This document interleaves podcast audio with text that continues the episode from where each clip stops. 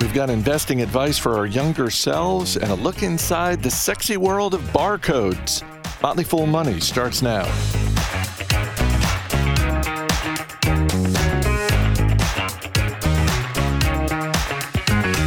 I'm Chris Hill. Joining me today, Motley Fool senior analyst Jason Moser. Happy Monday. Hey, happy Monday.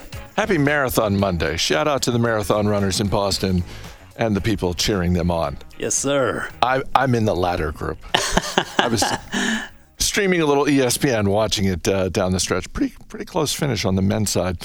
We're going to dip into the Fool mailbag, but I want to start with Roblox because for the last time ever, Roblox shared monthly metrics, and on the surface they look good. Daily active users, hours engaged, estimated revenue, all up double digits year over year for the month of March uh, for Roblox, and yet shares down 12%. What is going on here? Uh, this is something that Roblox announced in January. That, Yeah. that, that, hey, we're going to stop reporting monthly metrics. March will be the last month. I'm not sure what the surprise is here. Well, I don't think the surprise has anything to do with not announcing the metrics. I think that's that's something. I mean, we've seen we've seen many companies uh, do that. I mean, I think we've seen what Zillow a time ago did that. Netflix even did it. So I don't think that in and of itself really uh, dictates how a, company is going to perform. And, and honestly, I, I don't mind seeing that because if you think about publishing these monthly metrics, I mean, it can be enlightening for us as investors, but I mean, at the end of the day, we're not looking at these businesses through a monthly lens, right? We want to see them create value over longer periods of time. Now, getting this data can help paint a picture, uh, but it is very short term focused in nature. And so I don't think that's really the concern. I think the concern really is two things. Number one, Roblox, one of the biggest risks for a company like this today at its stage is going to be valuation because it's still an unprofitable business. It's still kind of getting its its sea legs, so to speak, right? And and so it's working towards meaningful, sustainable profitability, which is going to make valuation a bit more of a risk with a business like this. And then secondly, I think the one metric that probably has most investors' attention from this release, it's the it's the future, right? It's it's looking at this the bookings. Uh, the the average bookings per daily active user, and we saw that come in at a range of minus one percent to plus three percent, and historically that number has just been much much higher. But it's it's also, I think it's it's to be expected. I mean, this is a company that really benefited, I think, over the last few years uh, from this stay-at-home economy, right? From this digital economy, and you even see it in their 10K that they filed at the end of February. They noted in the 10K they've experienced rapid growth in prior periods, due in part to the COVID-19 pandemic, and these activity levels have not been sustained. Growth rates have moderated. For example, they call out bookings increased 171% from the year ended December 31, 2019 to the year ended December 31, 2020. You're saying that's not sustainable? They can't just keep doing that year over One- year? 171% is awful nice. And if it could sustain that, I guarantee you the share price would be in a different place today. But I think it just goes to show you that this is a company that really pulled a lot of growth forward, like many businesses have. And what we're seeing here today is that future, right, is looking a little bit more tepid. That's understandable, right? And, and I th- certainly it, it, it would make sense as to why investors might be taking a breather on the stock today. It's kind of a one two punch, right? Looking at the future, right? Growth isn't going to be nearly as robust as it has been in the past, at least in the near term. And, and then you, you add that to to sort of the valuation risk that comes with a business like this, and, and, and you know you get these these types of knee jerk reactions. And yet, Roblox is still a $25 billion company, which makes me wonder if they're in some ways stuck. I, I hear everything you're saying about the unprofitability and all that. And if this company were even smaller, if it was a $7 billion company, there would be probably a bunch of companies looking at it as a potential acquisition target but it's $25 billion. And that limits the universe of businesses that can do that. And somewhere else in the multiverse, Microsoft is a company with deep pockets looking at this, but they're still dealing with trying to complete their acquisition of Activision Blizzard. So that's not going to fly. So is that, do you think that's part of what? Has the stock where it is. It's, it's one more reason for some investors to just say, mm, I, I don't see what the catalyst is here because for smaller businesses, a potential catalyst is an acquisition, and I just don't see that in the cards right now for Roblox. Well, yeah, I do agree, and I mean, let's remember it used to be a much, much larger company, even even uh, just a couple of years ago, and, and and even today, even at 24, 25 billion dollar market cap, it's still a very large business with with a very glass half full valuation even today. But I mean, this is one of those quintessential metaverse ideas, right? I mean, this is gaming, it's immersive, it's a whole nother world, so to speak. And in these these digital worlds that they help build uh, on, on behalf of all of the users, they utilize a network of more than 8 million active developers. And they, they made money a number of different ways, but ultimately it's by working with these creators to help them monetize experiences.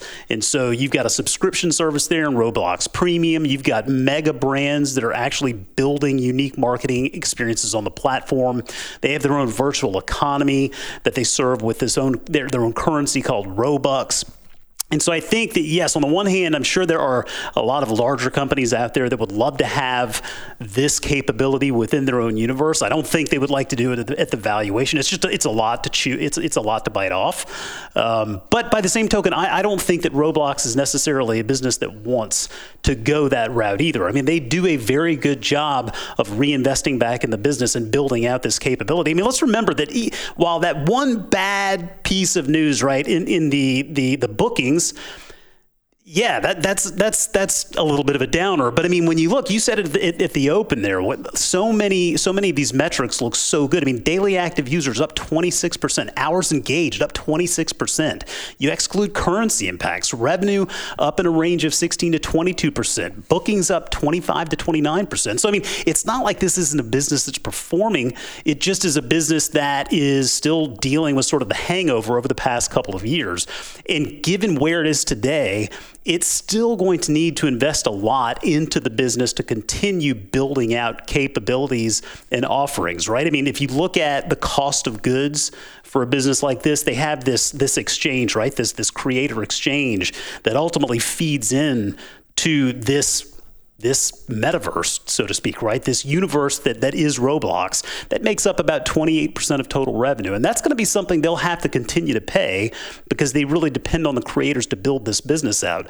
But then when you look at things like SG&A, research and development, where those today are a very high percentage of overall revenue, the thesis, at least in part, is that over time they'll be able to start pulling back on those levers and really start to dem- demonstrate a little bit more leverage in the model model because it does feel like they have the creators and they have the users. And we know how big of an opportunity gaming really is.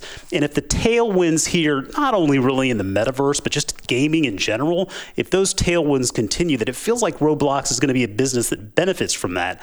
But again, very early stage valuation is going to be a risk to this business until they can get to sustainable and meaningful profitability. So it, it may be a little while.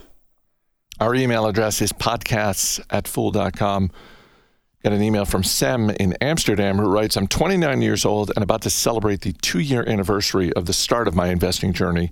Although it's been hard to celebrate investing over the past year, it has been incredibly helpful to have the Motley Fool on my side.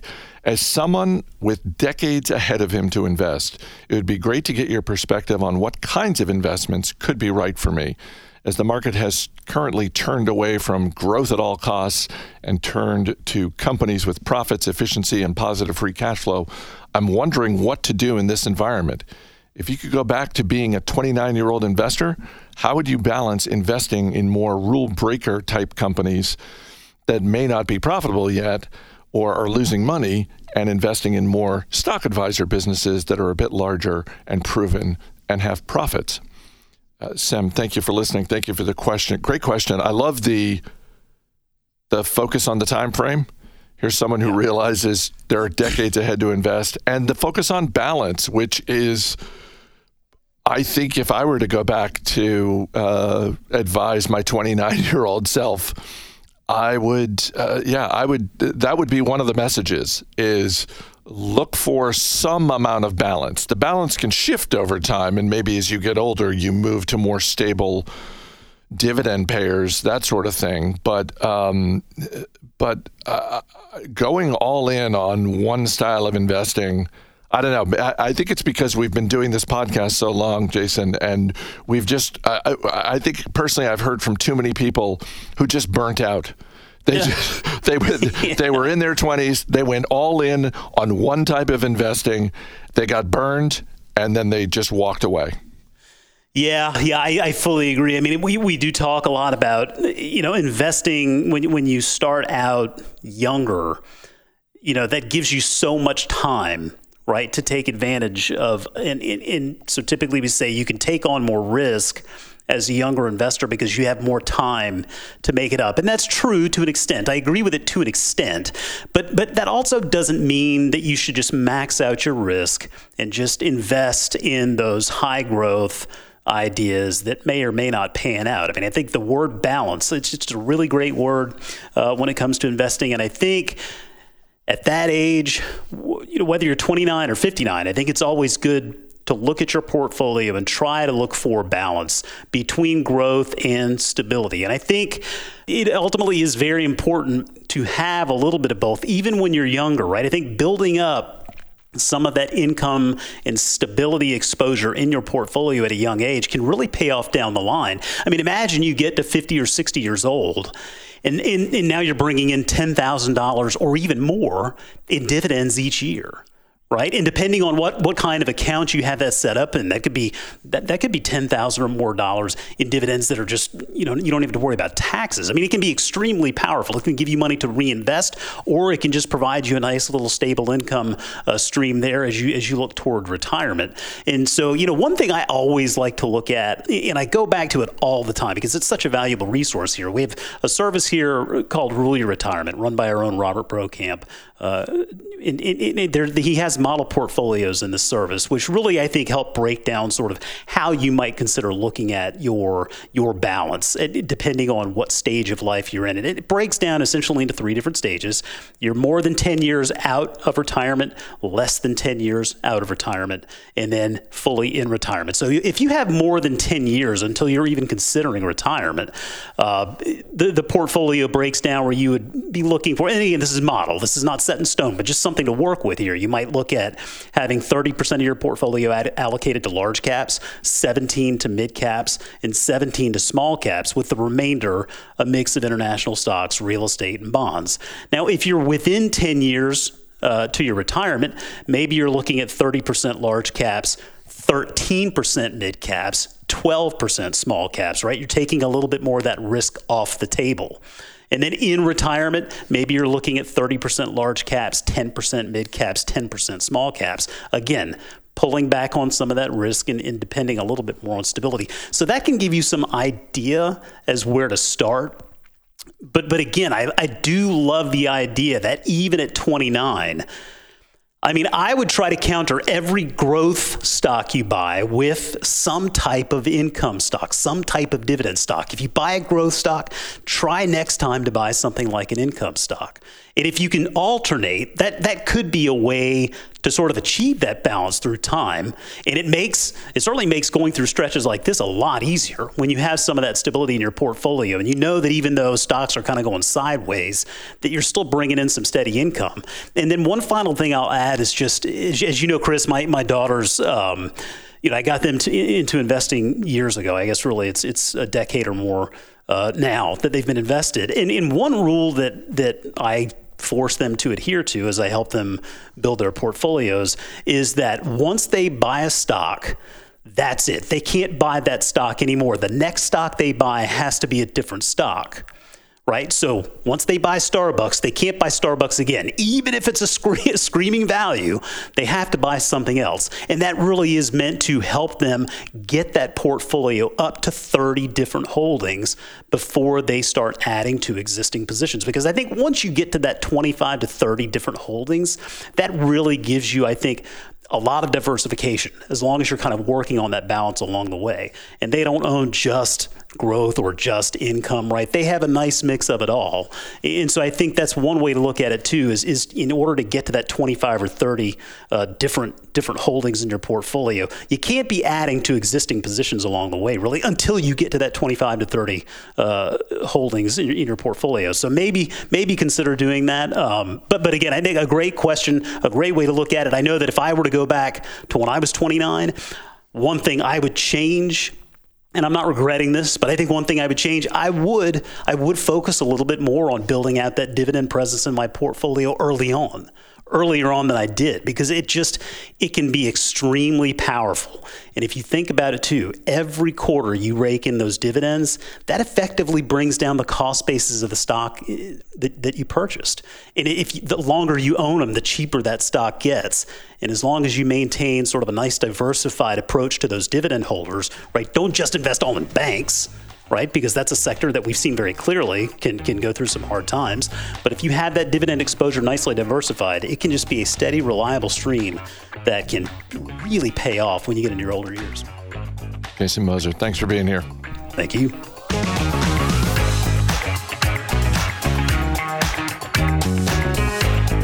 Zebra Technologies is a company that sells logistics hardware and software. And I know that sounds a bit dull. But you know what's not boring? The fact that over the past 5 years, shares of Zebra Technologies have doubled the S&P 500's return.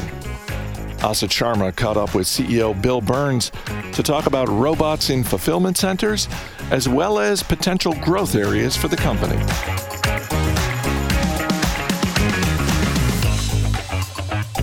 I wanted to begin by discussing what the company does today. Many of our Motley Fool members may be familiar with Zebra's core technologies like barcode scanning and RFID smart labeling. But in recent years, Zebra has expanded into a lot of other business lines, from rugged tablets to smart scanners uh, for retail environments and even autonomous mobile robots. Now, I've heard you mention in interviews and earnings conference calls that this comes together, this whole thing comes together in something Zebra calls enterprise asset intelligence vision. Can you explain this vision for us? We think of Zebra as really empowering organizations in, you know, to really thrive in an on-demand economy. And enterprise asset intelligence we define as, you know, every frontline worker and asset within a business um, really at the edge of productivity within enterprise to be visible, connected, and optimally utilized. Ultimately, so businesses can be as effective and efficient as possible. And today, 86% of the Fortune 500 companies are, are Zebra's customers today. Our markets span across retail and e commerce, transportation logistics, manufacturing, healthcare. And we talk about you know seeing Zebra in, in everyday life, scanners at the front of supermarket checkouts, um, mobile computers, you know, when uh, e-commerce orders are being picked or, or, delivered to customers' homes, printers inside, you know, healthcare, um, improving patient outcomes.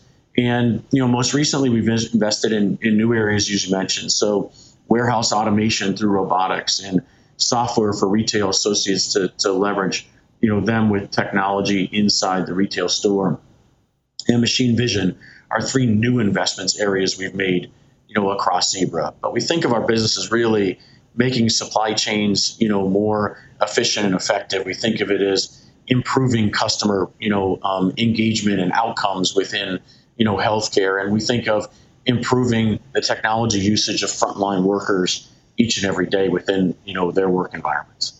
So would it be fair to say that some of the strengths the company built let's say way back when in the 70s and 80s, the idea of tracking assets, some of those skill sets and strategies have been parlayed into thinking about how people uh, interact throughout an organization, how they interact with customers and vendors, how assets interact. Is there something of the old DNA still present in this uh, modern version of Zebra that we see?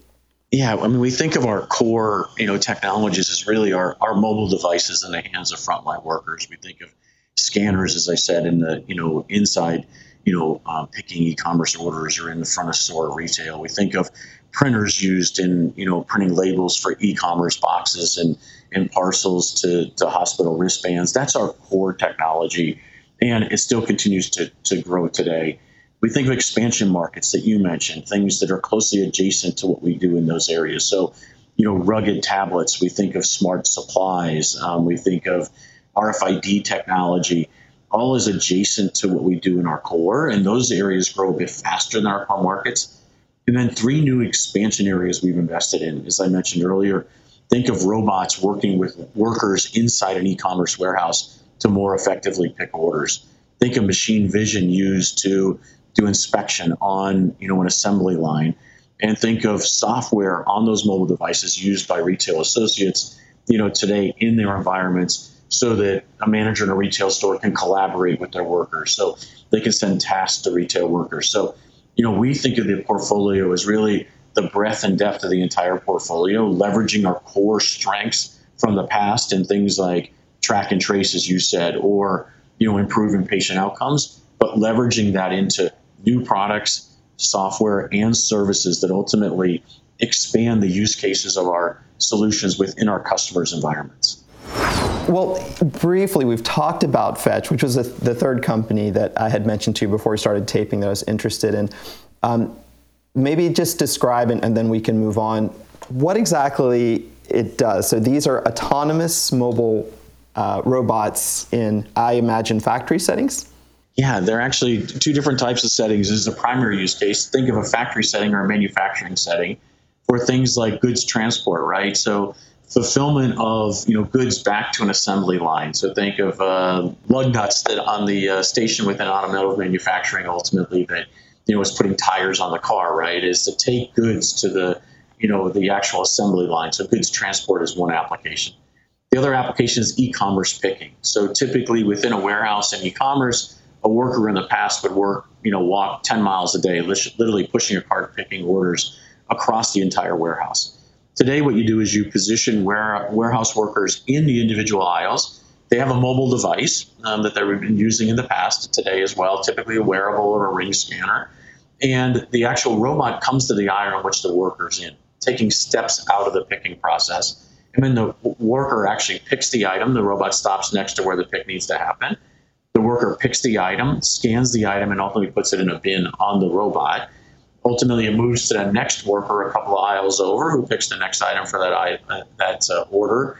And eventually it takes the order back to the packing area to be actually packed out and shipped to the end customer. So taking steps out of the process and ultimately being more efficient allowing workers to focus on more specific tasks. And we think of directing robots and humans both leveraging those mobile devices that the humans are using today you know workers inside the environment and robots together makes the pick most efficient within that environment. So think of goods transport and think of e-commerce picking as our two primary use cases today. Everything that we've talked about so far uh, keeps skirting around the edge of one topic, which is artificial intelligence, uh, whether in a robotic setting or working in a retail environment. It's become such a hot topic lately. AI, or interest in AI, has really exploded this year with the emergence of, of ChatGPT. But I see Zebra's use of machine learning and artificial intelligence as, as more grounded in, in practical applications, like the computer vision that your machine vision you were mentioning earlier. Can you discuss yep. some of these technologies and how they play into your major product lines? Or if I'm mistaken and there are some exciting generative AI product that you guys are also working on, uh, please tell us yep. about that as well. So we think of you know leveraging AI across the portfolio, and as you said, machine learning is a great example of that. Leveraging vision systems, right? Ultimately, to and then training and learning around that, and then using AI algorithms ultimately to make decision making. So, as you said, we use it across the entire portfolio. We use it inside things like you know optical character recognition. You know. Uh, um, within um, our machine vision portfolio, we use it to learn and train a model inside you know, inspection within manufacturing. We use it to train robots, autonomous mobile robots, you know, within an environment and be able to map out that environment, ultimately learn the environment and be able to be autonomous, you know, within in that environment. So there's multiple Antuit AI software we talked about leveraging it inside planning within retail there's many different use cases across our business that we use AI and machine learning and ultimately AI techniques to be able to allow our customers to make better decisions. And you know, we talk in our business really about the idea of, you know, this visibility and automating and digitizing our customers' environments. If if you can sense what's happening at the productivity by giving everything a digital voice, and then ultimately analyzing that data in real time, and then being able to take action associated with that, then you can truly have an outcome, right? Our customers tell us it's not good enough to tell me the retail shelf is empty. You need to be able to tell me that this send a worker to that shelf, tell the worker either the goods are at the top of the shelf, they just need to bring them down where the consumer can, you know, um, purchase them, or they have to go to the back of the store and bring those out and fill the shelf, or an order needs to be placed back on the distribution center to replenish the products back into the store before they can put on the shelf. So think of it as sense, analyze, act. And the idea that machine learning and AI is a way to actually ultimately analyze the data we're sensing in real time by digitizing the environment. And then AI is the technique to do this analytics ultimately, and then drive to the best outcome within customers' business so they're more effective and more efficient in what they do each and every day.